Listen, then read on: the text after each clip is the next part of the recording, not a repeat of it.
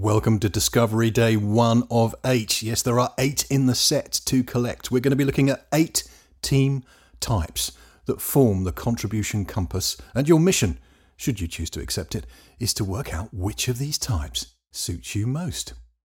We're going to start off with the catalyst, whose motto is accelerating change. When they're in flow, and that's the goal we're heading for, to get you in flow in your team 80% of the time when they're in flow, their value overflows. They are driven, dynamic, stimulating forward progress for themselves and the team. They're great at learning new skills and plugging into the world of innovation and ideas to keep growing. Creating or igniting new and exciting products, this is their forte services and opportunities that create revenue and value for the team and the company. They're also very good at being direct, assertive, and highly energized, sparking others into action just like a catalyst and kick-starting growth. When it comes to sprints, short term problem solving, and firefighting, they are awesome. These are bigger picture thinkers with wider opportunities in sight in mind, so they're great at motivating others with their passion and ability to see that big picture. And if you give them the freedom to connect, they will connect, they will collaborate, and they will create a vivid vision of the future, which they can even help to build.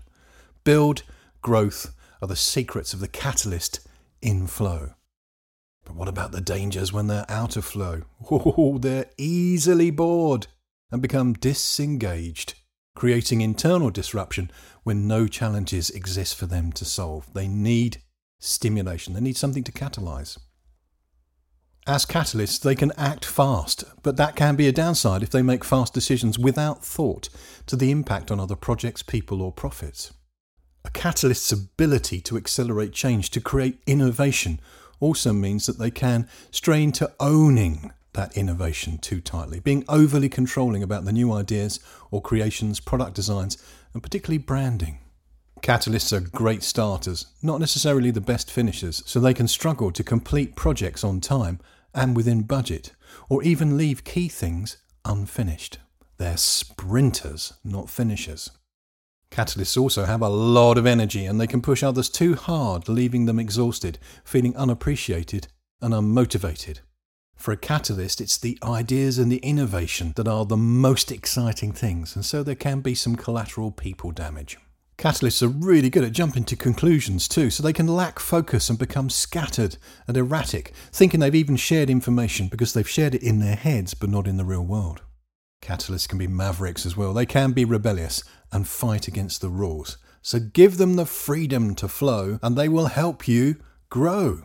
There you go, there's Discovery Day 1, the catalyst. Does that sound like you? If you want to find out for certain, there's a profile we can do called the Contribution Compass, and I'm licensed to help you understand the unique value you bring to yourself, your team, and your organization.